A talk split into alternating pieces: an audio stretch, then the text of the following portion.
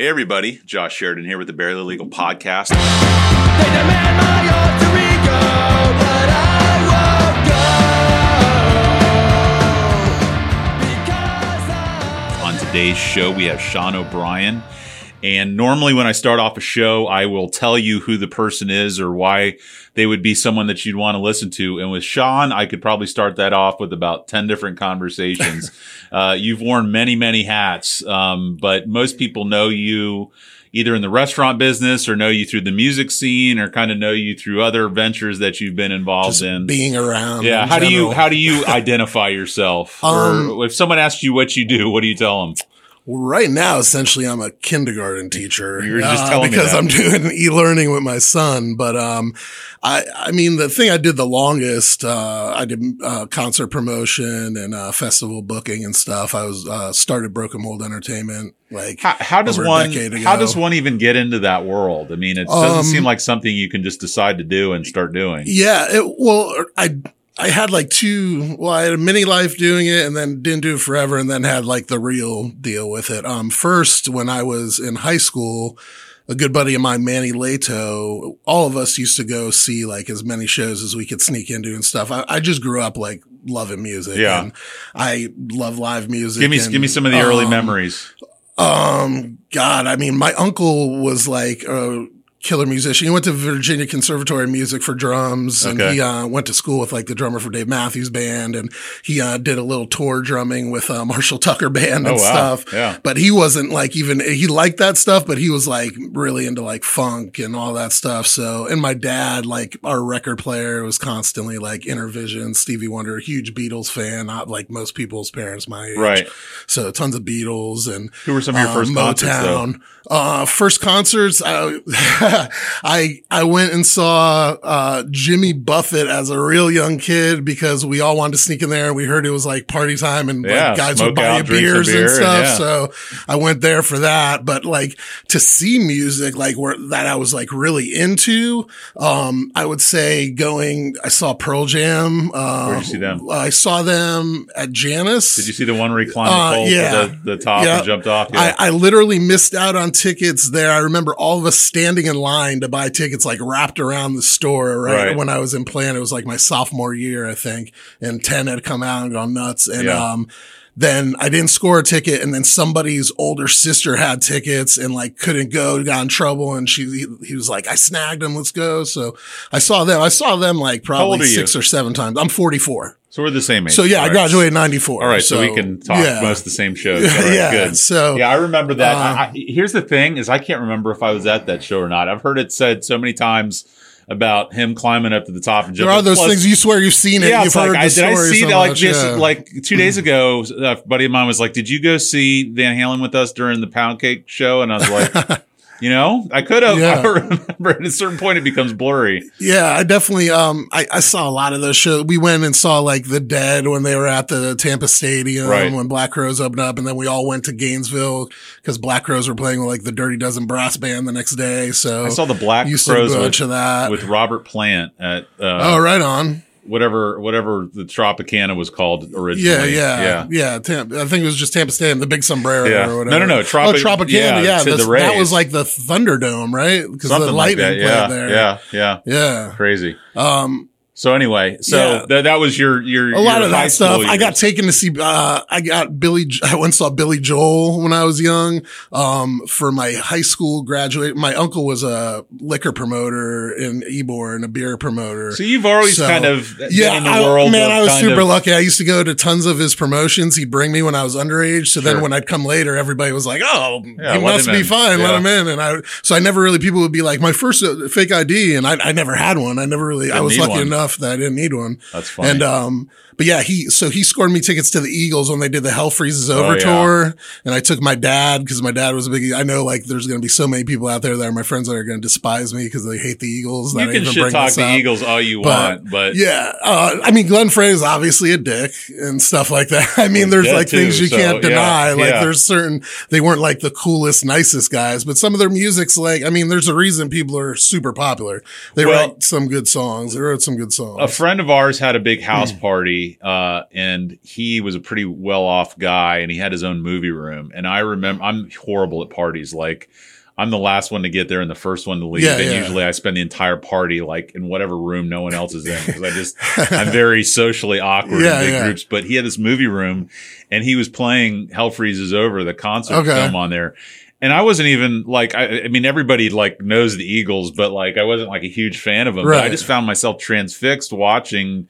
They them put on a hell of a show. It was in Orlando at the Citrus Bowl, and Melissa Etheridge opened up. And I remember even her, she like, she was like, I know all of you guys are waiting to see. It's been so long. She's like, I'm waiting to see him. I'm going to play like four songs and get out of here. She was like, cause she wasn't that big back Yeah, then, really. She yeah. was just, and she was like, you know, I'm going to get the hell out of here. And they played for like four hours. The best And they put story I hell of a heard, Show. and I don't know if this is true, but it was Josh Homme from Queens of the Stone Age was talk. I think it was him who was talking about because I could hear him doing the voice. How basically every every time Eagles decided they were going to do a tour, they had to send out a recon crew to go find Joe Walsh and whatever drug hole he was in, clean him up, and then bring him back. And, Yeah, yeah. you know. And you know, dude, dude just got Oh, he has that look. He has the look. And I think he's on the voice. other I side of it now, yeah. but I mean, for the while there, he had that mashed in nose, and it was Oh, like he yeah. bit off piece of his tongue. and his talking would be constantly like nasal. Oh, you got those guys Yeah, who just did like, more cocaine than Right. you know Colombia, and their nose. You need like subtitles. right, right, right. But um, yeah, them and um, yeah, and then after you know, as I got older, it was stuff like going to see Jane's Addiction. You saw Jane's Addiction? stuff like that. Yeah, I saw them Oh, that's actually. a bucket for me. I saw them in my junior year or senior year, I think. Probably. Ritual de l'Habitual. I know that's not their most popular album, Right, right, right. but uh, nothing shocking. but I that was the more popular when we were our But like, our yeah. age, you know, caught stealing and all that. But there was that one song, Three Days, on there. Do you remember Yeah. that song Oh, where it's dude, got that I- bass yeah. line? I had a roommate because it was nine year nine minutes long. I had this roommate that would get hammered, and he was like, "After six minutes, you got one day left," and he would say that all the time. Oh, That's like every time I hear that song, I think of that guy. Yeah, but it was a great song. I love that no, song. yeah, it was great. Anyway, yeah, well, that's that- one of those get your money's worth in the jukebox things Oh, where you play sure. those songs that are the long play. Yeah, well, that's that. you always got to play like. You always got to play like Rush and Yes and Yeah, yeah, Genesis, yeah. and like twelve minute. Yeah. There was uh, you know, the um, Chatterbox used to have Widespread Panicking, and there's this song at the end of one of their albums that's like 30 30, minutes. minutes, and like everybody's night five of it is like like chirping of like insects and stuff, and like the the bartender gets so pissed when my buddies Turning put it off, in. I'm pulling the yeah, he'd be like, if you put in that fucking Panic song, and he'd like go nuts on them. But it'd be funny. yeah, So anyway, all right. So that was high school. Now, um, did you? So we, I did some shows. Yeah, I got off track. So Manny Leto, who's now like the head of marketing for the Tampa Bay History Museum, Right. He, uh, we used to go to tons of shows, a, a group of us, and Manny uh, started this thing our senior year called Little Palooza, Okay. and uh, it was local bands, and we did the amphitheater that's in Kiley Gardens now, Yeah. like when it was like totally different, and um, we did it at that amphitheater and like public access came out and, you know, I helped them out with it. And that was the first thing I ever did that had to do with actually like, you know, we went up, we, like Manny got the balls up as a high school senior to walk up to these bands and be like, will you play my festival and stuff? Yeah. And a lot of them, you know, recognize us from being in the crowd a lot. And, you know, they came and this one band Helium Bomb that was super popular back then, uh, they agreed to headline it and it was like, oh my God, Helium Bomb's playing, you know, there'll be a hundred people. it, it- it's funny because I've had uh, experiences like that with this show. Like, uh, my wife is friends with Ryan McDonagh's wife, and Okay. she I was always like, "Why don't you ask him, him if you come on?" And then I know somebody else who works at the Bucks, and they're like, "You want me to ask Gronkowski?" I was like. I was like, you're going to ask 100 people and 99 of them are going to say no, but one of them will say yes. Yeah. And once you do that, you're kind of, Exactly. you're, you're, you're buying up a, a tier of, you know, Yeah, you don't. I mean, if you don't risk it, it's like it's never going to happen. Right. No one, no one's bringing it to you. No one's calling you up all of a sudden to be like, "Can I play your show?" Especially when no one knows who you are. I mean, you get to that level maybe eventually, but Right. Well, the best thing Yeah. ever was my wife wrote to wrote to Bruce Springsteen's PR person, nice. and and they like emailed back and forth. right and I was on. like, he seems like the kind of cool guy that would actually make sure people get replied. I, I couldn't have been more thrilled just Yeah. the fact that they responded to her email. Right, right. like that's uh, that feeling alone was worth the Yeah. email. But I, I thought that was, and then the other story that I always I always tell these two together is that um. You know, uh, you know. Yeah, yeah, yeah, yeah. So, uh, his wife, uh, tried to get him studio time with Steve Albini for one of his, one of his parties. Okay. And he was like, I don't, he's like, that's awesome, but it would probably just ruin the, the fantasy for me to go and get screamed at by him for, Right, right. Anyway. it's better watching him do it to other people. Right, right, right. Like, oh, really? yeah, it's always better on being on the Yeah, no, we their second ever show they played was our festival Annie Warp in downtown St. Pete, and it was at Foo Bar. Yeah. and the, it was like packed to where you couldn't even literally get in the door. And like I remember, their drummer was like, I almost threw up in my wolf Yeah, wolf mask mask, because yeah. it was like so hot in there, and it was so packed. And like I said, it was the second time they ever What was the even did bar right behind Jannus? Not Mastry's, but the one that's Oh, like it was on- like the Tamiami Club or something for a while. It's the one that faces the water. So if if you're walking into Jannus, it's right to the left of the entrance. right to the left. Oh yeah, the Pelican Pub or So whatever. anyways, I saw Clutch Yeah. there, Okay. and that was that for me. It was you could you could take a bite out of the air. It was Yeah. so thick and just sweaty and stinky and. right, But right. those are some. I mean, that's the closest I'll ever get to CBGB or one of these. other No, right. Yeah. so- There were those plays like the Stone Lounge here in Tampa. I mean, there were some like iconic shows there. There was even a local dude who still plays out, but uh, Joe Pop and some of his shows. I mean, back then it seemed like, you know, local music, you'd get like 200, 300 people out. Nowadays, it just isn't like that as much anymore. But I'm wondering if there's going to be a Um, return to smaller venues. I mean, I think now because of what's going on, you're going to have that. I mean, just because of capacity alone, if you want to be safe and you want to get people in, because I mean, you know, you'll have your dance clubs, I'll pack them in. You'll have those dumb people that Yeah. want to get packed in there. But like people that seem to, I don't know, I'm, I'm probably being snobby, but most like live music fans and stuff like that, that would rather go see a live concert than just like go to a dance club and DJ thing. I think they're a little more like, they're about the music, but they're also about like I need my A space. little bit more stuff. gracious. I don't know. Yeah, a little bit more uh, not Yeah. refined, but gracious. I mean, you know, yeah. you got your punk shows where you want everybody wants to mix some shit up, and Oh, I get sure. that. That shit's great. But when I mean, there's going to be those things where people are going to want to like you know be spaced out, and people are still a little nervous, and people are still For wanting sure. to have a relaxing, com- comfortable atmosphere. Well, I, I know you know this because you just uh, graciously reposted it on your page today. But I had Scott Anderson from Have Good One Travel. He was in here last week, Yeah. and I was talking to him that if if some good could come of this, I, I one of the things that I hope it does is it gets people more acquainted with their local music scene because the national acts are not going to probably be coming Yeah. anytime soon. Maybe going and seeing your you know these bands who can play here without having to spend the money to go travel somewhere. Dude, and they're out there and they're it's amazing. Like our last year we did Annie Warp in St. Pete, we had 99 bands. And out of the 99, I want to say, I think it was like 86 were from Florida. yeah. And most of that 86 were like local Florida, like, you know, Tampa, St. Pete, Sarasota, Bradenton, and uh, Gainesville.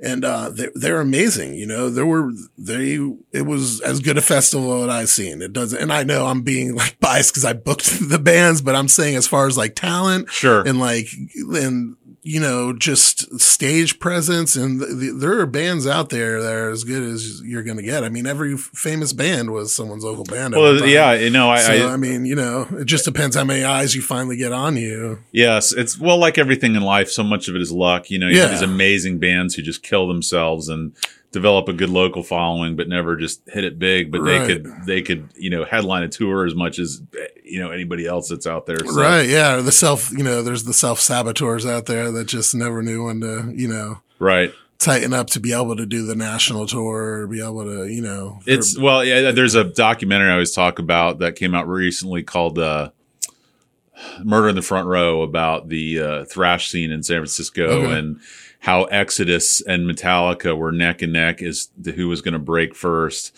and literally it was a matter of like. Exodus's album cover was ugly, and then and then Metallica got Kirk Hammett from Exodus and uh, Cliff Burton from Trouble, and they just now, I mean, they're the, the, Right, the, right. the highest revenue generating knows act in the world, is, and very few people know Right. who Exodus is. Yeah. So it's it's it's funny, you know, in, in our lives, as much import as we put on these silly little stupid things, every now and again, that silly little Yeah, stupid I mean, thing made all the difference in the world. there's a band that we booked a few times, Diarrhea Planet. Oh yeah. And it's like they're amazing, but like is Diarrhea Planet ever going to get? I think they broke up now. Is that the yeah, one they with, like, broke up. They had five guitar lead Yeah, guitar yeah. players. They were amazing. They were amazing. Like, I remember uh, seeing that. It was like we- three different solos, and yeah, we booked them at Crowbar twice, and I, I'm not even that big into them. I enjoy it when it's good, and they were good. Like Yeah. I could not stop watching. Like, yeah. every one of those guys is tearing it up. Five dudes right next to each other, So and uh, but that band, it's like how big is Diarrhea Planet ever going to get? Yeah, like you're- you make that name choice, yeah, you're like you're- kind of. For sure. Pigeonholing yourself in, and there's that kind of thing, but they don't give a shit because they just want to fucking rock, and that's great. Right. It's like you know, some people don't have the need to be huge. You know. no, there's honor in that Yeah, for sure. And then I, and- when I had Tom, Tom and I went and did Bubba the Love Sponge a couple weeks ago, and he had a Mac Sabbath shirt on. He's, uh, he was like, "Do you know them?" And I was Yeah. like. I don't know if I do. He's like, oh, this is right up your fucking alley. If Yeah, you love Tom, Wolfface, you're gonna. yeah. So he's playing. He was sending me the videos. I was like, this is badass. And so they I, with the Ned Flanders, Yeah, those the- guys, yeah, in Doodly um, Doodly or whatever, Yeah, Um, and then what was the other one that was kind of big? Uh, they have the one, the one. They're kind of old timey rock music. Oh God, it's gonna kill me. You're gonna know who this is. There's a bigger show. Everybody talks about them. T- Titus Andronicus. Okay, yeah, yeah, yeah. And they had that one album that was kind of about. I know who you're talking about. Yeah, but yeah. anyway, everybody always tells me about when they played there, like what a big deal that was. So, Yeah, they've they've done Crowbar a couple times. Yeah. Mac Sabbath has done it. Yeah, Diarrhea Planet a couple times. Crowbar's had some amazing shows. It really has. Crowbar, yeah, has had some huge acts. And then, uh, I mean, we did OK Go there, and that was a sold out killer like stage show. That was unbelievable. You know my Those favorite- guys are amazing. My favorite crowbar show is Zoot yeah, Smiths. Yeah, they, I- they- every year they have a good time with that. man. So that's like you, you talk about getting your bang, your bang for your buck, man. You get like about five concerts in one. You know, they get Yeah. there at about seven o'clock and pay till about three o'clock in the morning. yeah, and no, everything definitely. from Coolio to you know to Guns N' Roses and everything else. So uh, I'm skipping ahead though. Uh, Yeah, yeah. So um, you start off you start off coming out of high school. Did Little Palooza, and uh, then we started uh, booking uh, a couple other shows. We did like a for us this huge like New Year's Eve concert in the courtyard of Carmine's, and like we were booking a friend's brother's band. This band Toby, uh, that Dave Drake. I don't know if you know Dave Drake. Dave. Drake was in that band. He's uh he was in Red Tide, and he he actually uh, works at Crowbar. Um, but um yeah and did that just for a little while for fun and then manny went off and moved and went to georgia state for music business and me and the other uh partner johnny did it for a little while So just Um, just walk yeah. me through so that I can understand exactly what the job is. Like essentially just just making calls and Yeah. saying, "Hey, we're well when you're managing bands is what which is what we were doing Okay. mostly um because when i stopped and i started up again me and phil started as man broken mold first we, we did booking we were doing like band booking and doing tour manager stuff and stuff Okay. like that and uh then you're kind of just going yeah you're calling up venues seeing you know talking to promoters trying to just make friends with even bands on the bill you know and be like oh next time if you get a gig if we get something we'll hit you up like guys from out of town like So that's how you do You it. you kind of leverage it- it with other venues to kind of. Just be friends. Like for us with Broken Mold, it literally started out. We did shows. We had this band, Nervous Turkey was the first band uh, we managed, and Nervous Turkey got really big. And what we would do was we did shows in the courtyard of my apartment on Davis Island. Oh wow! And we would do, and it's uh, Ernie Locke. God, knowing Davis Island as I do, the fact that you were able to pull that Oh, off is dude, amazing. never had a and of cop, itself. cops come. We did like four of them. We were super smart about it though. You know, we were like, you know, a bunch of you live around here. If you want to get stoned, go smoke in your apartment. You Yeah. know, we got two porta potties so people weren't pissing in people's Yeah, yards. We yeah. like, we were like super like, we Yeah. want to make sure, you know, it was, at, it was done before the sun fully went down and it started not so early where we were waking people pretty up. Pretty much We every friggin' to- attorney in Tampa you know, yeah. but we were on the apartment side, right. which is a little The wrong side of the tracks, Yeah, yeah, so- yeah. If there is a wrong side of the tracks that Davis on, but um, and yeah, we would do. Ernie would do barbecue, and we were literally we would do ten bucks, and it would be kill the keg, all you could eat uh, barbecue, and Nervous Turkey would play like four hours, and we started getting packed, and then like the guys from Yeomans and New World were like, hey, if you guys ever want to, because they I'm just starting to le- learn what a scene the Yeomans Yeah. on Davis Island For a was while, between yeah, the open mic and then with the. Holy Terror and all these. I didn't Well, realize that because was it's such one of those things you level up, you know, and it's like no one's going to book you at the 100 or 200 or 400 until, you know, you could bring 50 or 100 people. So you start at Yeoman's, which is the small spot because they were cool and they were down to have bands in and give people a try. And, uh, you pack Yeoman's and you hopefully go over to like New World or something. And then if you could pack New World, you move up to Crowbar. If you pack Crowbar, you move, you know, you just keep So there is kind of a, you know? a, a Yeah. hierarchy. Yeah, and there's like that thing, like you know, as a there's like I got to play. Oh, now we can play at New World, where Yeah. my morning jacket played here. Yeah. you know, stuff like that. And oh, now I'm playing at Crowbar. You know, Right. and I saw all these amazing bands here, and Right. you know, you keep, you know, it's something. It's for a band, and then you become that band. You're like, okay, now I can play at Crowbar, and I can put it together a show. Or, or now, you know, once we became promoters, now we're asking people to play our shows instead of them asking us to play our show. How'd you meet know? Tom? Um, through Crowbar. Well, actually, first going to shows at um the Ritz or Masquerades when he ran Masquerades. Right. I met him a few times there. And then when he opened up Crowbar, going over and seeing him at shows.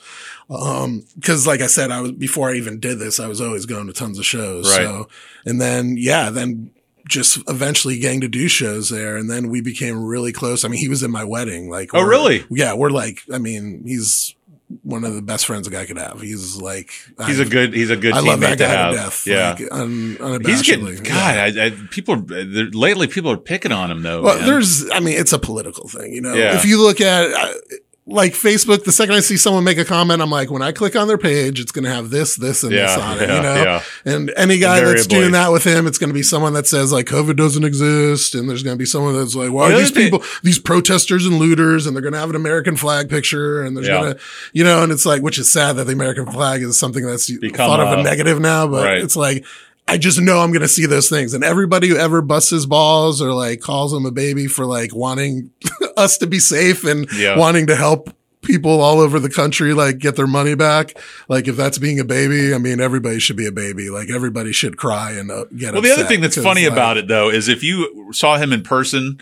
I dare you to fucking say more. Yeah, him. no, yeah, right, yeah. It's easy to do on your Mr. Tuesday night, come off the top rope on you. Yeah, exactly. Yeah, Um, he- he's a, no. you know his how he looks. He's a great guy is. to have in your corner. And that's the thing is like, you know, in person, but I, like, you know, it's not just words. The guy is full action. He is ready to go. Now, how is it for you doing stuff at different venues within Ybor, within Tampa? Like, is there a is there kind of a loyalty issue there? Uh, The the the, the analogy that I'll use is ba- about eighty pounds ago, I was really into jujitsu, Right. And you go to your school, and you can visit another school, but you can't Right. train at another school, and you got it's very There- much there's certain rules, like, you know, how there's like the unwritten rules of baseball. People always talk about there's like the unwritten rules of promoting where it's like, you know, if a band is played at this venue before, you usually, when they come back, give that venue the option. Unless the band, sometimes the band's like, we've outgrown that venue. Right. Or we hate that sound guy. Right. Or we want a stage instead of playing on a floor, Floor, now or yeah. blah, blah, blah. So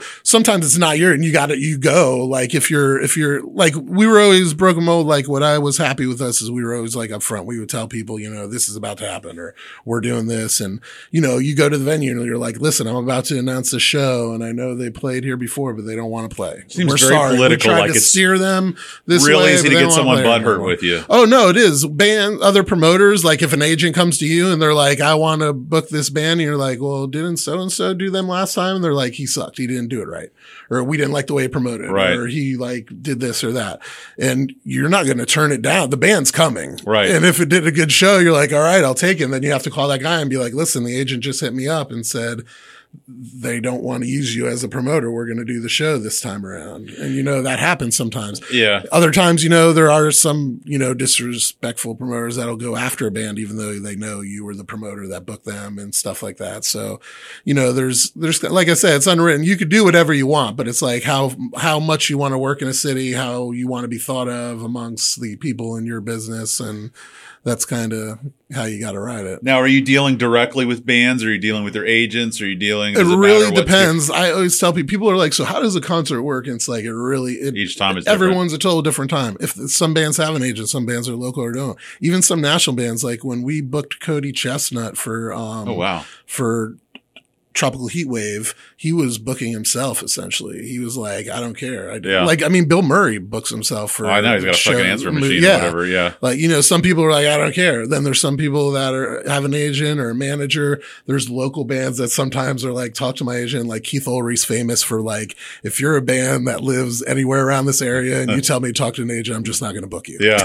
He's like, I could just talk to the band. You're not that big. You want to have your agent call someone in North Carolina or Atlanta and get you a show or this or that? That's fine. But he's like, if you're a local band and you try to send me to an agent, I'm going to tell you that's fine. He's another you. great one. I actually, I just, uh, I'm I'm suffering from the fact that my office is so close to his establishment. Yeah, yeah, you yeah. know, when I have an hour to kill, I, I'm usually a hundred hundred dollars lighter Yeah, than I I was. finally had to break my vinyl habit. Now I'm back like with comic books like a little kid, but vinyl, like I had a pretty insane collection for a while there. It's I've pared it down to like 120 of like my favorite things. yeah, well, that's that's smart. Yeah. I, I I put it off forever and ever and ever because I dumped so much money into CDs, and then I thought with Spotify, I was. I was, uh, you know, I'd cut the cord from Yeah. from tangible music, Right, but then right. uh, my wife and I, a couple, not last year, but the year before, we went up to Asheville, and we happened to be up there during one of the record store days, and my wife loves to sleep in, and I'm I usually like six o'clock. I can't sleep Right. anymore, so I was like, I'm gonna Uber to this record store and got a couple things, and it was just like that. That gateway, just like Dude, fuck.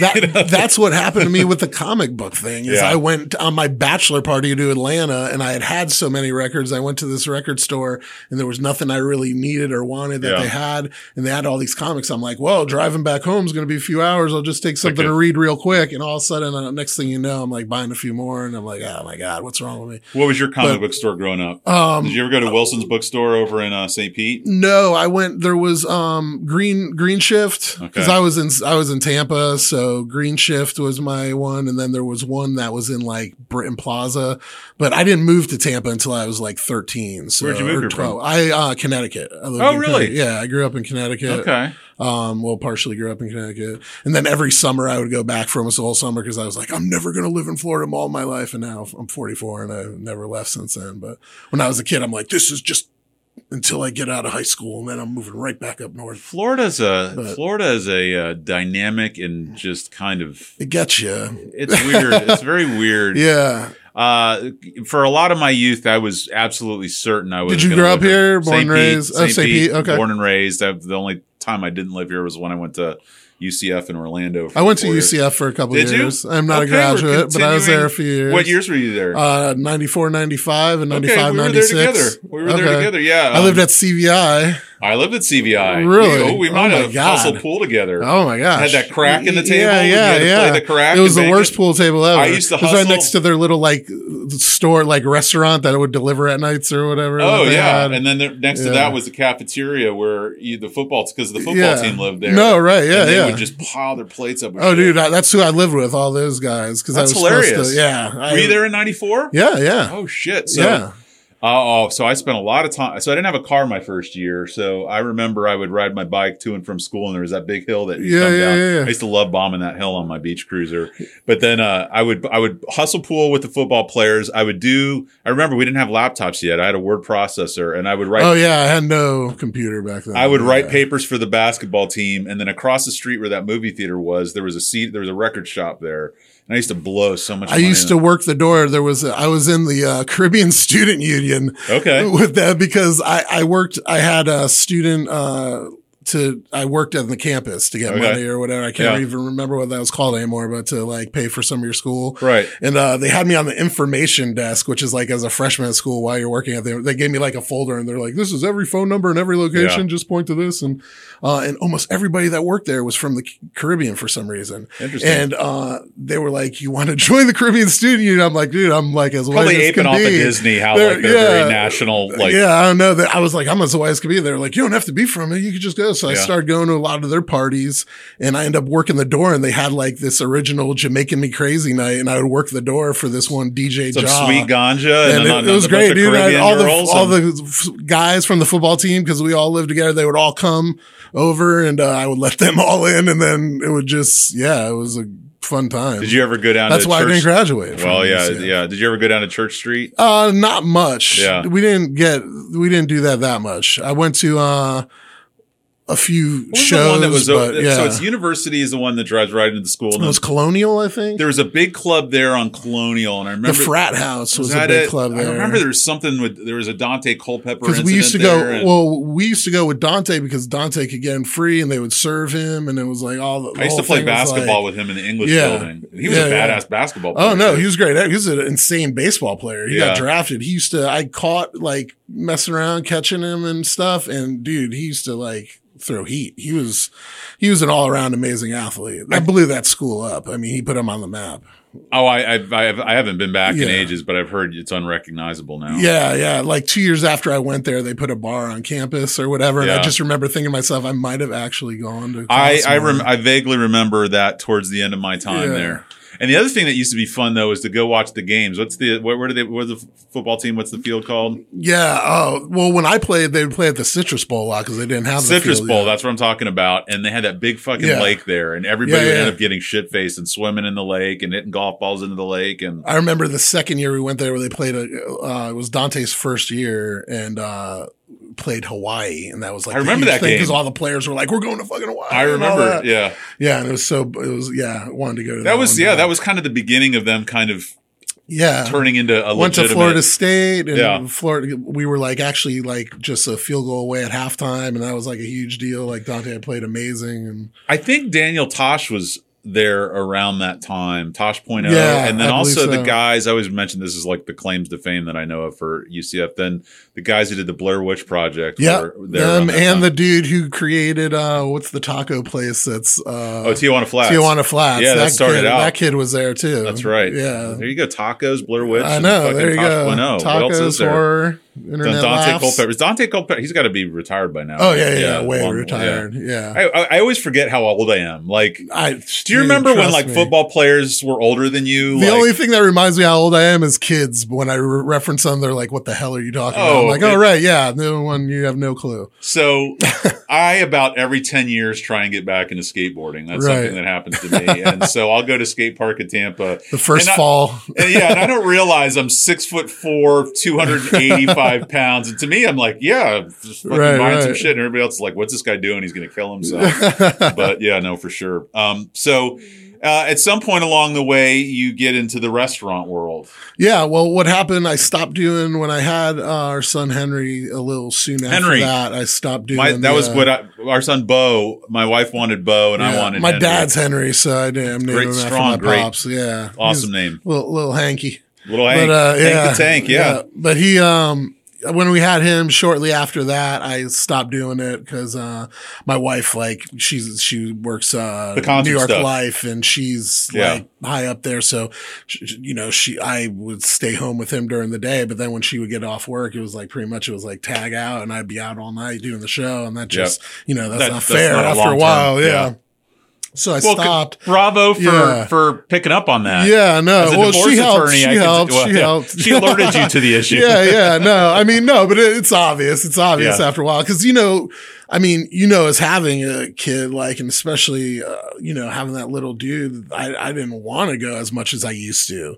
for sure, That was the thing. It was like back in the day. Yeah, I wanted to be out It's till gotta be a forget pretty- three in the morning. I got home at five or six. You know, and it used to be like even if the show was over early, I was like, yeah, but I'm not going to get to put him to bed. And it was like, I, you know, I got to be where I didn't really want it as It's got to be a know? big draw to get you out of the house for sure. Yeah. My daughter's getting to an age now. So my daughter knows your mom 'cause she went to JCC. and Okay, your yeah, mom yeah. kind of runs the show over there. Right, yeah. But my daughter's now approaching seven, which I'm learning is the age that you start to hate your father. Yeah, really. So, but my son Bo is two, is stuck. You're the me. world. Yeah. Oh, yeah. and so I'm, you know, luckily that's easing my transition into being the enemy for my daughter as being the hero for my son. But there you go. yeah, no, but you need to get him to put in a few good words for you. yeah, exactly. Yeah, no, can you talk to her because she's Yeah. just not listening to me? But uh, anyway, no, I, I hear you. Yeah. It's, you know, well, my wife and I, we always have, you know, we should go away, just just the two of us for the weekend or whatever.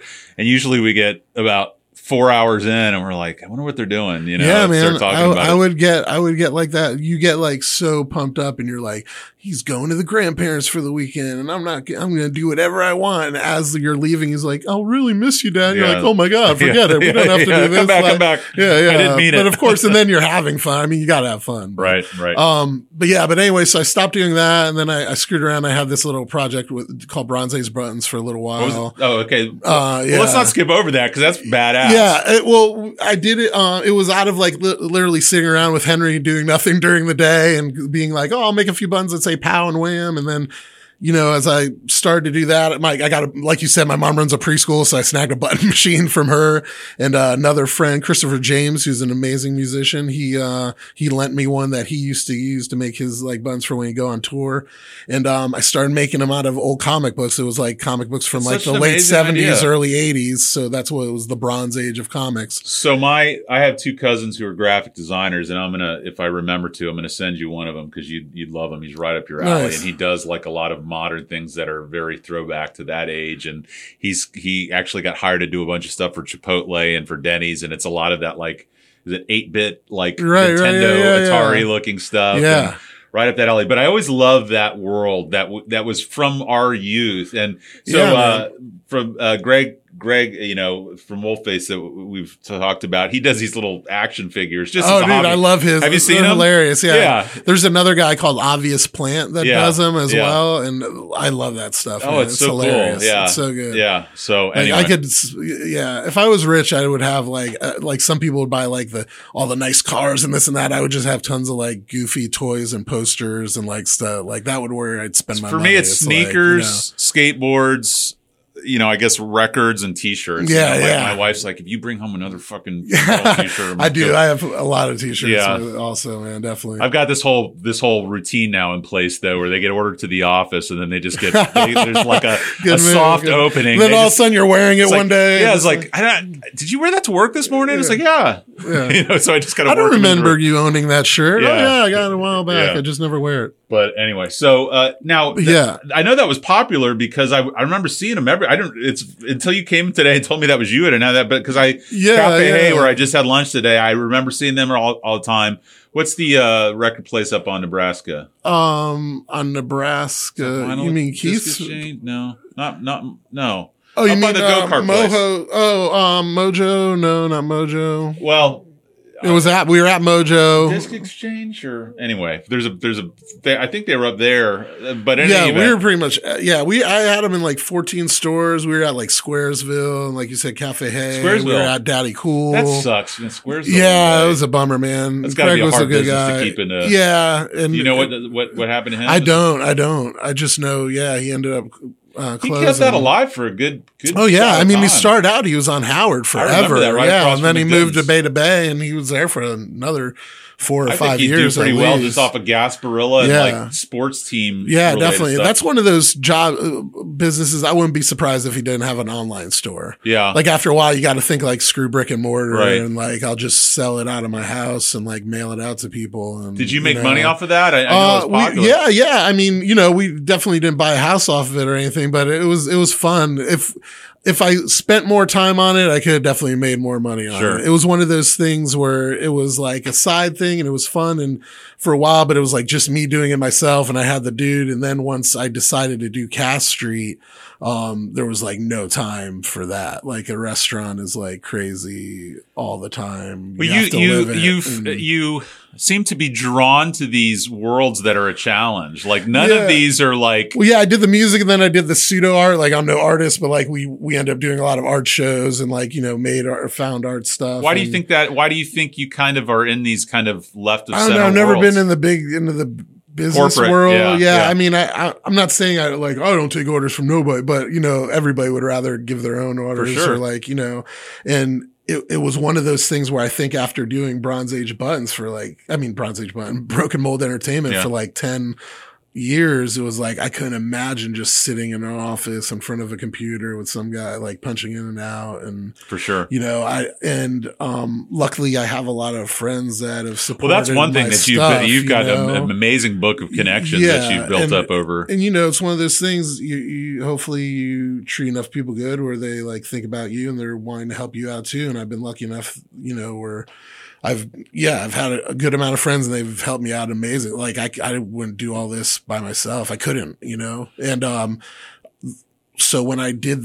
You know, when I did the Bronze Age buns things, I was getting help. Like Manny from Daddy Cool Yeah. hired me, and I was like pricing and cleaning records and stuff, and just to make a Were little. you living over that way? No, I was going over the bridge Oh, wow. and like doing a few Now they're a now they're out in the. I, I, Yeah, I yeah. grew up over there, and I can't tell you where they're at. no, yeah, yeah, they're in I- that I- I- warehouse district area, which I guess is becoming a thing. But yeah, yeah. I, I And, went there um, once in the new place, but I was like, I don't even know where I am right now. Yeah, I did a few Bronze Age buttons things there, and then I did a Cass Street when we first, before we opened Cass Street, when we found out we weren't opening, I essentially went back to the promoter roots and like booked a tour of our restaurant Right. to like do like little pop ups around Yeah. to kind of get the word out. And one of them we did at that new Daddy Cool for Record Store Day, actually.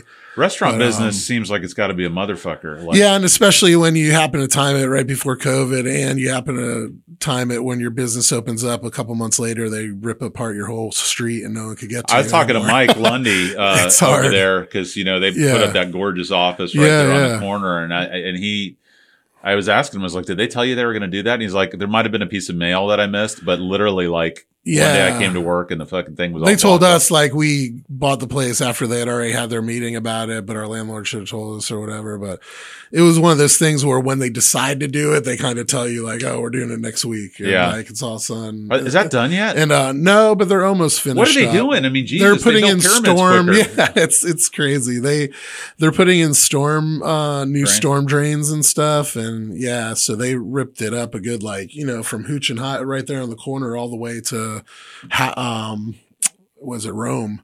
But uh, That so street- between that and COVID and everything, that that alone, and you know what's funny is like when you're first opening up a restaurant, everybody's in the restaurant business like, don't do it. You know, it's like a big mistake. It's going to drive you insane. It's going to just blah blah blah. Yeah, And you're like, yeah, I get it. There might be this and that, but you, you know, but everybody's like, you never know what'll happen. This could happen. That could happen. And it's like, this is one of those things. It's like, you never know. Oh, they'll just shut down your whole street or, you know, I remember when I was young, they happened, that happened to like, um, a bunch of places in Ybor when they built the trolley. Like they Yeah. ripped up that street for so long on 8th. just fucked there were up. a bunch of small restaurants that just died. Well, kind of happened it, in uh, you it's happened a bunch of times in Hyde Park too. You Yeah. know, like they with Pecan or one of these places that get in there and then like the rent quadruples or you know yeah. it just gets crazy. So yeah, the restaurant scene and the club scene, I just It's, It's- a lot of nights.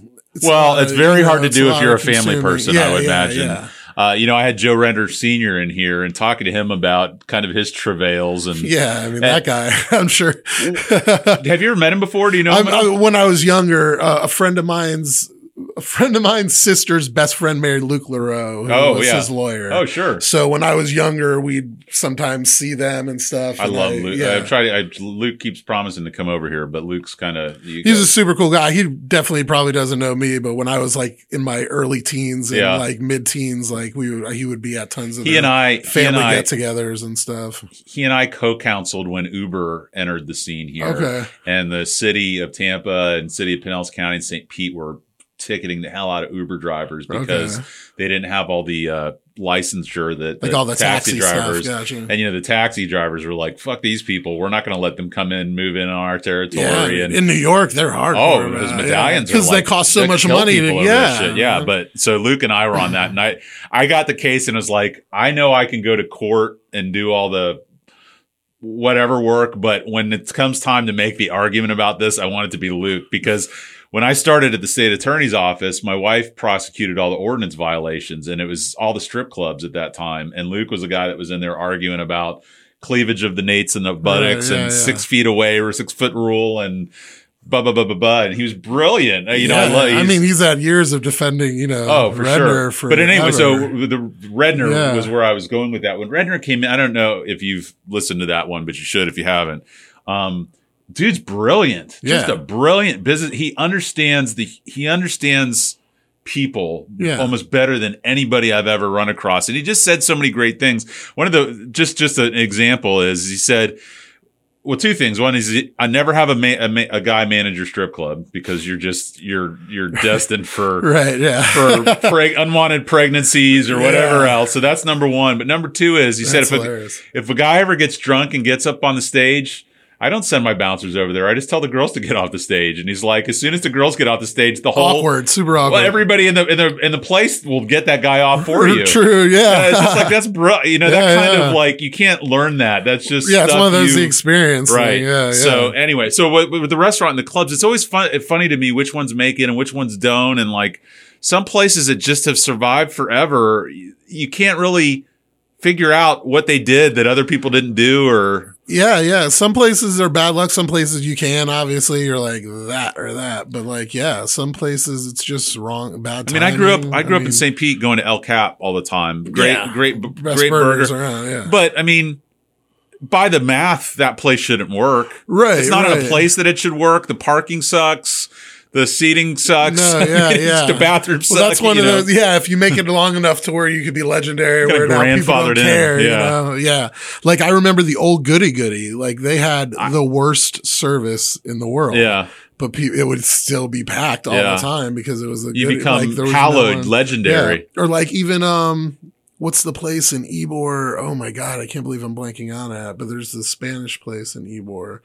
And uh the service is known to be like bad. Oh, yeah. But like they give you so much food, it's so good, and like people still go and they're like, Yeah, we could take it. She'll Well, that's what ignore killed me about New She'll World. ignore us or give us a dirty look or something, but I want that Part of- food, so part I don't really care. And it's like Well, and that's the what you know. I, I I never I never got to be a part of or be in the world of New World Brewery when it was a thing.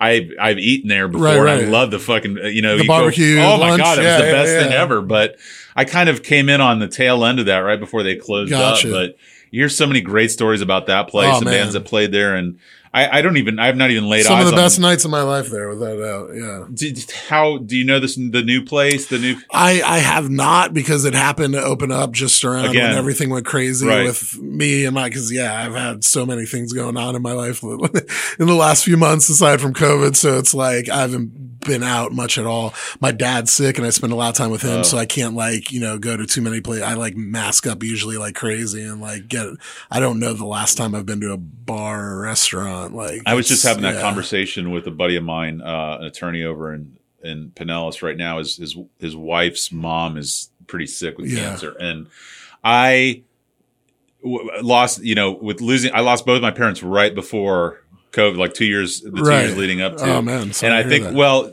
the positive of it is. Yeah. I didn't. Ha- I don't have to worry about them through this, and I got Yeah, to be dude, by their side. I, I held both of them in my hands when they passed, and I Oh, think man. about how many people. I, it's a good thing don't for get me. It's a that. Oh, thing. when my dad went in for he he had a triple bypass. Um, he yeah, not to turn this downer part, but he he we found out he had cancer, and when he was taking his first chemo thing, he had a minor heart attack. So then they sent him he has a triple bypass, and it went from oh he was going in to get a treatment to now I don't see him for like two weeks. it's insanity. and I it just was crazy, and it's like just the timing of it's horrible. And you think when the oh, president says shit like you know, don't let it. Yeah, know, yeah, it's fine. It's Dominate big your deal. life. Yeah, it's, like, you are the yeah. most tone deaf motherfucker in the world. And that's the thing. It's either it's and sometimes it's not even tone deaf. He just doesn't really give a shit. I think. I I, think people give him too much, not Yeah. enough credit for how horrible he could be. Is I think sometimes he just doesn't, Doesn't care, care. at all. Yeah, yeah. Uh, which is yeah, definitely worse. Uh, stupid. You could be like, oh, sorry, I didn't get it. But sometimes I think he isn't trying to get it. So, how involved are you in in uh, Tom's kind of new? Um, I've? I helped him uh, because it just coincided with me. Like I said, I, I've had to step back from doing pretty much a lot of stuff because I'm between taking helping taking care of my dad and doing the e learning kindergarten every day. I'm Right. like I'm that's pretty much my day. So I uh, had been talking to Tom when he was going through this, and I was like, you know, if you, I could help you in any way, seeing I'm sitting at home, dude, just give me a holler if you want me to. And um, he just hit me up. He was like, listen, I'm doing, I'm gonna start building like my comeback. I'm trying to figure out like a few things. You know, I have to wait to see what the city does and this or that. But I'm targeting this. And if you, I, I'm just going to book everything in house now because it's going to be so small, and I want to just do it my way and figure everything out my way. He's like, if you want to help me do some of that and work for Crowbar, and I'm like, dude, you kidding me? I'd love to help out. I, you know, I've been away for so long and I miss it all the time. Every Facebook memories will kill you, you know? Oh, for, oh well, this like for this me, like every year I haven't Facebook gone to a memory is this day Yeah. is these, you know, this year, this year, this show, this year, that show. And I look at it over and over. I'm like, oh man. So I was like, yeah, I'd love to. And I love Tom and I love the place and anything I could do to help. I'm all about it. So he's like, let's start booking, you know, all of October, November, December. And I'm like, all right. So I started helping him do that. And now I'm going to kind of help him with that and the promotion. And How I've do you think it'll- shows and how do you think it'll this is this is so i you know i i've been talking to him a little bit about booking a show in december right, right. and uh i my first foray into that world so i don't consider it from an angle that the artists do and the other people do Right. but uh you know I, it hadn't occurred to me at first but do you think you're going to be able to have an atmosphere that's fun for the bands to, to play in I think a lot of the bands, I mean, obviously there's not going to be the people jammed together, you know, screaming and Right. jumping and dancing and stuff like that because uh, the plan is it's going to be mainly seated. There'll be a few like socially distanced areas to which is going to cater but- more to a certain type of um, music, I think. Yeah, it, it will, but we're, I mean, we're still going to have a couple metal bands Sure. there. We're still going to have a few rap acts there. I mean, Yeah. it's going to be uh,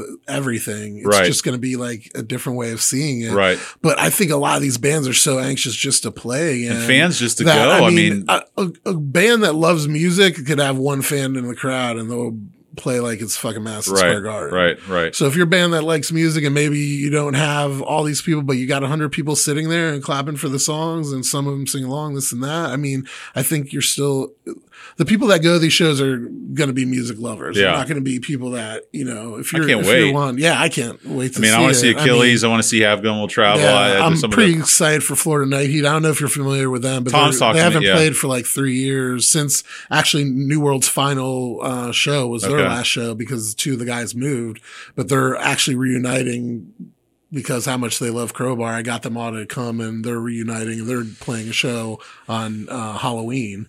So I'm pretty excited for that because I love those guys. I haven't seen them for like three years. So. I, well, I, it, there's some synchronicity in kind of in my own little universe of me becoming more and more aware of local acts. You know, Yeah. I've become friends friendly with Keith at Microgroove and Elliot, you know, Elliot Mayo from uh, Wreath Yeah. and Vacancy. And, I, I know of him, but yeah, well, he's really gotten me into a lot of the heavier local bands like Horsewhip and some of these other people Yeah, that yeah, come yeah. out. And so I, as I'm, as I'm kind of falling in love again with music, but on the local scene instead of the national scene, the prospect of that being what's going to be playing more Yeah. kind of excites me. It's It kind is. of a, it's, yeah. yeah. It's, I mean, it's the people who are really loving it. You know, it's not like the grind, like, oh, we're going to do this set tonight that we did last night, that we did the night before. Like the people that are, Sure. you know, and, and like I said, there's still that trepidation of going out. So the people that are willing to do it, it's like they're wanting to play, Right. like they're ready, you Right. know? So I'm, I'm pretty excited too.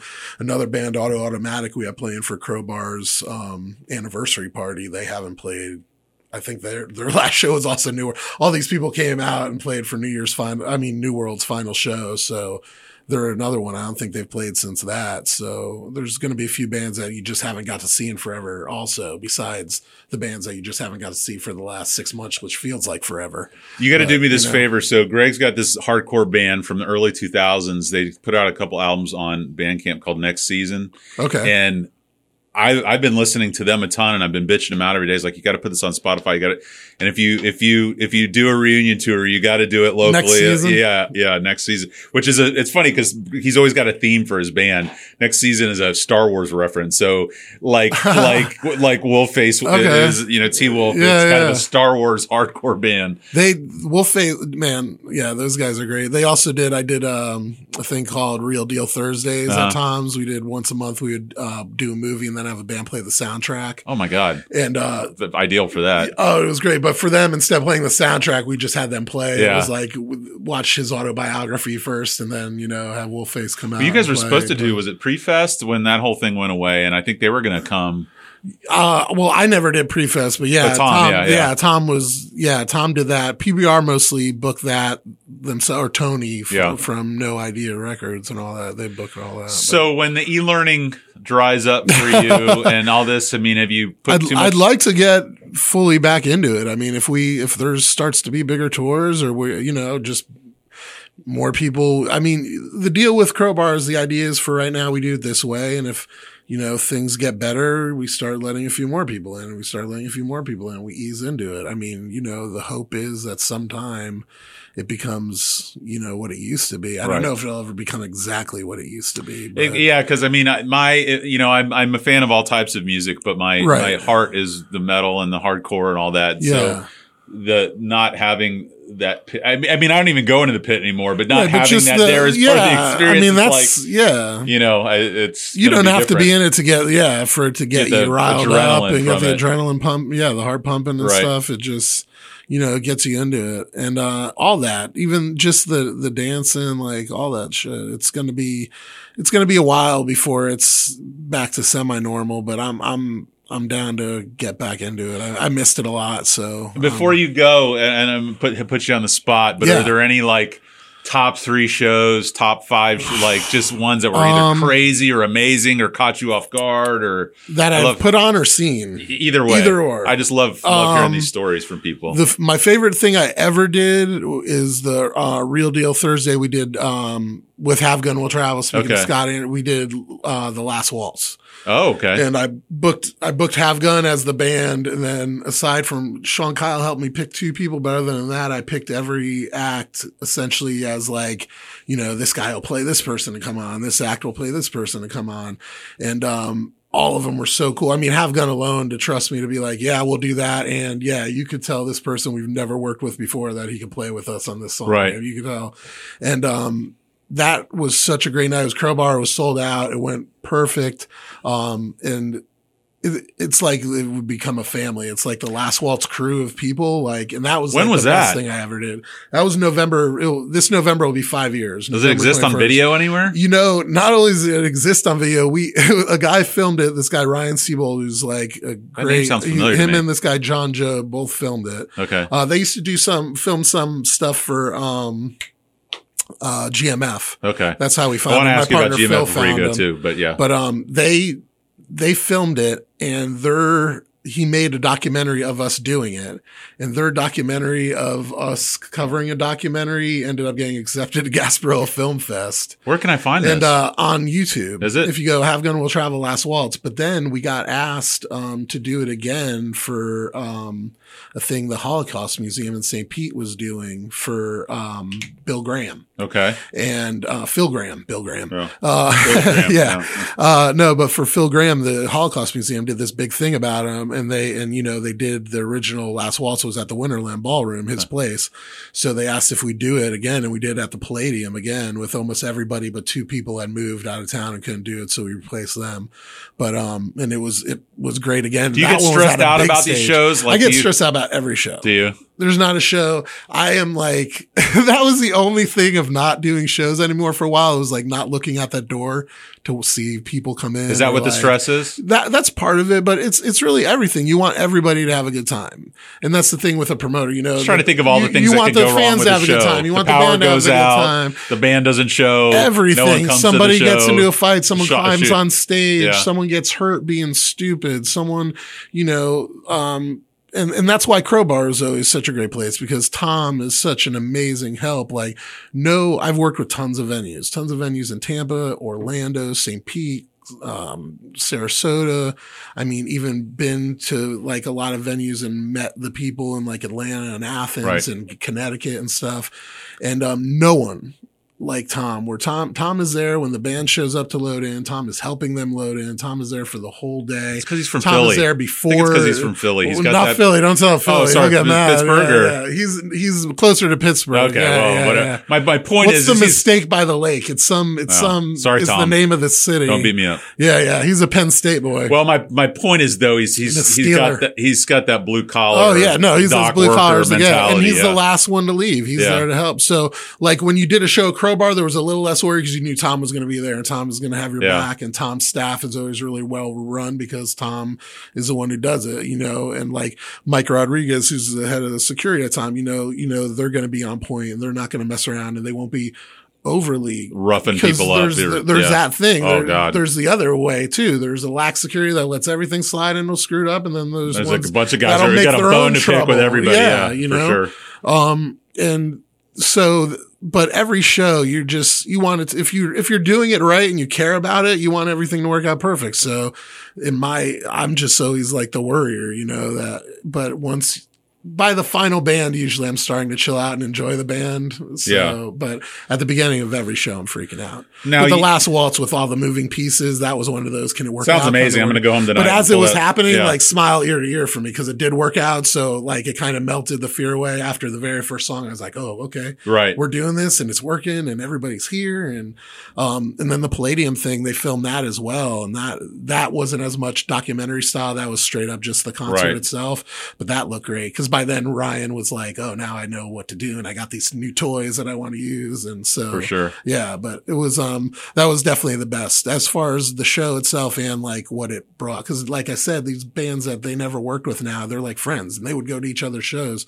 Like Monica Delgado is amazing vocalist, plays keyboard. she plays a lot of like more like soul music and some reggae stuff with this group Guam Massive and stuff like that. She had her own group Hotbox. Um, Great name. uh, and I'd be remiss. Their drummer, uh, Kinosabi Hercules, just passed away. I saw a that. Big part of the Florida Yeah, music I scene, saw that. Tampa music scene, and it's a shame. He was a great guy. Literally, never not a smile on that guy's face. So, yeah. Um, but her, she was one of the uh, singers for like she played one of the staple singers. Yeah. you know, and their their worlds couldn't be more apart. But she showed up and she had a great time and she was amazing. And then like she had a show at the hub, and you look behind you, and all the have gun guys are lined up there watching her. They came to her show Right. now. It's like that love. Like even I'm, I'm being lame, but I get a little goosebumps because No, that's, I- that's I- what I- I- that's what I, loved feel you. about it. The the relationships that I made in those ten years. I mean, I met my wife at Crowbar at a show that I was throwing at a Murs it- hip hop show. It's so true, and, I, And and not like you know, not to compare my situation to your situation, but this this effectively started with me having lunch with Greg. And I had met Sean at at uh, Fort Greene Fields, and then I was just like, "Well, I know I can get a bunch of attorneys on, but maybe I can get someone in music every Right, now and right. again." And then I was, was like, "Well, you should talk to this person. Well, you should talk to this person. Well, you should talk to this person." And yeah. so now I'm like, the mind reels like, send me that person, send me this person, send this other person. But it's great because it it is very collegial, it is very fraternal, it is very. I don't I don't hear a lot. I'm not to say that it's not out there, but I don't hear a lot of shit talking. You know, and even if there is, it's like more of a brotherly thing. Like, Yeah. I mean, you know, there, there's, you end up making up. yeah, Like with all the promoters in town, we were a rare town. Like bands would be shocked, like how we'd all get along pretty Right. good, and we'd pump each other's shows if we didn't have a show that even night. in different types of music, stuff like that. Yeah. Yeah. And it, and it was one of those things where like, you know, there'd be times where it'd be like that dick took that show, blah, blah, blah. And Yeah. you'd be pissed at each other. And then the next week you're Buy co, other shots you're co bill- Yeah. doing the show together, you know, and it's, it was one of those things where it's definitely familial. It's, you know, I, I think of all the, I'm, you know, there's people that are like my best friends. Like in my wedding party was like, mostly all people I met. There was like two old, old friends, but mainly it was all people I'd known from right? meeting from this business. And it was because like you spend a lot of nights like super late with each other, spilling your souls out and like, you know, talking about that great night and that high off having a great concert, a great show. And, you know, That's- that's- the, that's the shared experience, you know? Well, before I send you home to Henry, I want to Yeah. get I want to get just a, a, a quick quick uh, glimpse of your time on the board with uh, GMF. I, I wasn't on the board. I whatever was, your well, what we was. did, um, we were essentially, uh, David Cox and uh, Jeff Hunt first. Um, know Jeff. Had talked to Phil, uh, my old my partner Phil Benito at Broken Mold. Um, I knew Jeff already. I didn't really know. I knew David a little. We had done something. He was on the um, Every year I try and get Jeff to reach out to Dinosaur Jr. Like, Yeah. Dinosaur Jr. Dinosaur Jr. uh, we had done some stuff at Gasparilla International Film Fest, and that's how we knew Dave. And um, we had me and Phil had been kicking around because Curtis Hixon had just opened up, and we're and I had done that thing with Manny forever ago in the in the amphitheater back in the day, Yeah. you know. And it was like it was one of those full circle moments, and we were talking about, oh, well, we need to use this new park and blah blah blah. me and Phil had always wanted to do a bigger festival because we had already been doing that Annie Warp Festival, and um, those guys were thinking the same thing and they like asked Phil to meet and I'm like, all right, well you meet up with those dudes. I'm going to do this and tell me what you think. And he's like, dude, I think this is like a real thing. And I'm like, all right. So we started, um, putting together the festival. Like we were essentially the people who booked the acts, ran the production stage, kind of got a hold of all the press, just like from putting on the show aspect. Right. They were, you know, doing the structure of like all the paperwork for the city and all the, you know, putting together a board and making it like a non for profit. They had the business side and brought a lot of people in. And, um, my partner Phil ended up being on the board, but Broken Mold was essentially their like promotion, production, and, you know, booking for the first few years. And then, um, I was there for five years and yeah, Were you there when I that was worked it the Okeechobee or what was the one that just opened up a little bit south and then it became a competition for grabbing? Yeah. I they that was After you? Yeah, I was I- there the first five or six years, I'd say, and then yeah, that's only been the last three years, and I think they're in like their tenth year. Is uh, I just remember uh, hearing kind of through the Yeah. grapevine that Father John Misty wanted like sixty thousand dollars or something, and then dude, I'm sure it's way more than that. well, whatever it was, yeah, it's I mean, crazy. Our, our first year, just for shits and giggles, Yeah. we hit up this guy. Well, we hit a guy up and he was talking about his roster and he said Van Morrison was on his roster. And Phil was like, well, what did Van Morrison want? And the guy's like, oh, you could probably get Van for like 500 grand. It's like, That's our whole budget, yeah. Not even like, yeah, Yeah. that's our whole budget for a couple years. Yeah, Like, yeah. You know, at that time, I'm Yeah. sure it's close. Now I don't know what their budget is now, but like the first few years, yeah, that wasn't even in the, and it, like there's guys that get that. And then as the festival thing became bigger and bigger, there's people that just live out, you know, there's a band that's like, we're just going to tour all the festivals this year and, you know, charge an insane amount to each one of them. And they're usually all huge and sponsored by huge companies. So they're paying it and it's like harder for, so it's impressive what they've been able to pull off because know, it's really hard happen? to get. Yeah. I don't know. They just Like, got under the gun this that? year. Like that's literally one of my last memories yeah. pre. So I have been- like, So I have been to a concert this year. That was the only concert I've been to this year. Yeah, I went to that, and then there was an after party Sunday night at Old Dirty Sunday um, with Daylaw. Yeah. they uh, they were DJing. Macia from Daylaw was DJing, yeah. and that's I, I want to say that's the last thing. That was I right as it was like It was one of those things. There were bands mentioning it. Yeah. like it was like just at the early stages where you're like, oh, this might fuck up a couple months of our life. right. like when you thought things would actually Oh maybe God. get taken care of. But yeah, I um there was no mask then. I remember it wasn't a big deal. I don't remember seeing anyone. Maybe one or two people were wearing a mask. Um, Yeah. but yeah, that. But could you imagine going to that now? Got under the oh no, no one's going to anything now. I mean, I know like Bo- Bonnaroo canceled and Coachella canceled, and um, you know they have till March, but I don't see anybody scheduling. I hear a lot of people know. saying 2022 now. That's what I've heard. I've, I've heard. acts. I've heard. Yeah, I've heard mid. I've heard anywhere from late 2021 to early 2022, unless something crazy happens. like you know, maybe we hire the we get the right person in office that'll actually embrace science and help us out. yeah. Not to get political. Oh, we But, yeah. political. Did you But, watch? Did you watch yeah. The Fly last night? Yes, I did. I did. I loved it. People get all upset about like joking about, but I'm like, we all know what's going on, and we're all depressed. If we could get like two minutes of humor in our lives about like and uh, like mocking them, like I don't know. I it, it's one of those things. I, I know If you can't laugh even- at it, how can you? and and we're unfortunately in the part in the, in the world now where everyone watching that debate isn't getting swayed one way or the other. Everybody watching that debate's either wanting to watch Kamala rip him up Right. or him rip her apart. There's no one like I want to hear what these guys really have to say. What scares me. I mean, me? they don't even answer the questions Yeah. anymore of the debate. It's just each of them kind of throwing their campaign rhetoric out for everybody to, you know, no, consume. one hundred percent. Uh, but it scares me though, and is is is I don't like hearing this double digits and this. You know, Yeah, yeah. like I don't want to hear that. that that's like, don't- deja vu. Like, Well, the, here's the other thing, and not to be super, super like I'm not a conspiracy guy at all. Like I really, I, I as much as possible always say there's a reasonable explanation for something, Right, right, or, right. or it, what you know. 9-11 is not, you know, all blah, blah, blah, blah. Right, It's, right. You know, this is probably what happened or Kennedy or whatever. But there has been a huge uptick lately of people friend requesting me on Facebook. really? Yeah. Huh. And it's not like when it's People, you don't know at all. well, when it's people because of the With- show, it's like, oh, they know Sean Kyle or they know Sean O'Brien or Right, they know. Tom DeGeorge or they know whatever. It's a lot of like one friend or two friends. Yeah, yeah. And it's really, oh, when I get that, it's usually a Facebook prostitute. But oh, yeah. well, that, yeah, yeah. No, but was like, check out these I- I'm pictures like, I'm like, is this, site. is this a bunch of like Russians sitting in a warehouse? Yeah, right. you know, you get that a lot when you like, unfortunately, look at the comments of a shared news article and Yeah. stuff like that. And Yeah. I try so hard not to because then I'll hop into some argument and then it's Oh. like the never ending. I try so hard not to get into the arguments anymore. It's tough. The bandwidth is so short for that right 26 now. days, 20 something days. Yeah, and it won't. And, but it's not like everybody says that, and it's like it's not going to magically end there. Well, the That's divisiveness for knowing if it's going to be a blowout or not. Because if it's anything oh, if close, it's is close, going to it's gonna be, a fucking nightmare. yeah. Oh my God. It's going to be a four or fucking nightmare. Five month nightmare. Oh God. I just It'll don't, Be, I just don't even it know. has to be a blowout. Is the only way we could possibly. Please make like, it a blowout. Yeah. Please make it a blowout. Um, and that's what scares me is like you said, you see that now and it's like, I really remember it supposedly being a blowout for Hillary forever. And the same thing, it's like deja vu, like the third party people are speaking up more. The people that are voting for Trump, I mean, voting for Biden, but have problems with them are voicing their problems more and more.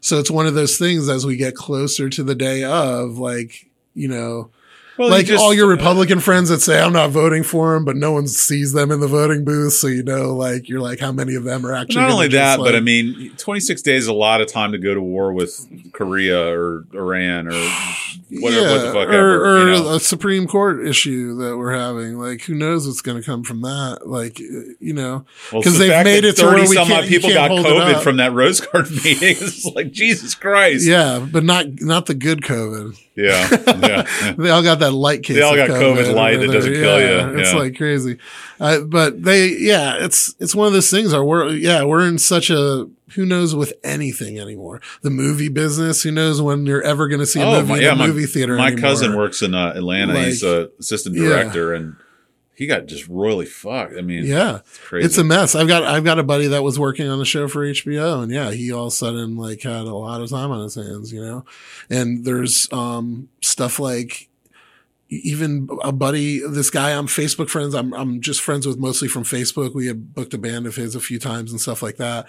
But he um is a chef for uh cinema um Cinebistro? Cinebistro. and he was just pointing posting something i was like where is can i get that and he's like Cinebistro we're open again and i'm like i really want to go eat that there but i'm so scared to go and uh, some friends tag themselves at Tenet they're like there's no one else here it's just us and two other people just go at this time I want to go see and that. it's like but I want to go, but I am still. I just Well, can't heard- bring myself to do it, man. I think of that scene in Outbreak Oh, when the person sneezes in the movie theater Yeah. And you see the little particles through the whole theater yeah, and everybody yeah. laughing and a Yeah, yeah. And I'm like, oh my god, that's all I think of every time. But I want to go so bad. I love movies. I, love, I heard. you know- I heard that because they pushed back James Bond, a bunch of theaters are closing again. Yeah, uh, Regal Re, or Regency Regal announced they're closing all their 500 and something theaters. They're like huge. I guess they're number one in England, but they have like 400 and something here. yeah. They're closing them all. And uh, they're like, I don't know if we'll ever open again. And like all the Marvel movies, I know they're going to end up. I mean, at least they have Disney Plus. They'll end up start throwing Right. stuff on streaming. Right. But uh, they keep pushing them back. But I mean, eventually you got to release release them, stuff to make otherwise some just. dough. Yeah. Because I really don't know when there's going to be time you're going to have a sold out movie theater again. Yeah. Like it's, I mean, I know it's not bouncing around like you're in a show, but you're still just sitting back to back. You're like right next to everybody in that theater. I'm, I'm thinking of this horrible joke. I shouldn't say it, but Yeah. it, was it was just something about COVID was the worst thing that could ever happen to mass murderers or something. Yeah, like oh, that. that's what I mean. Remember that whole thing? That it was like the the first month with no school shootings It was like the month that Well, do you remember shut down JCC? school.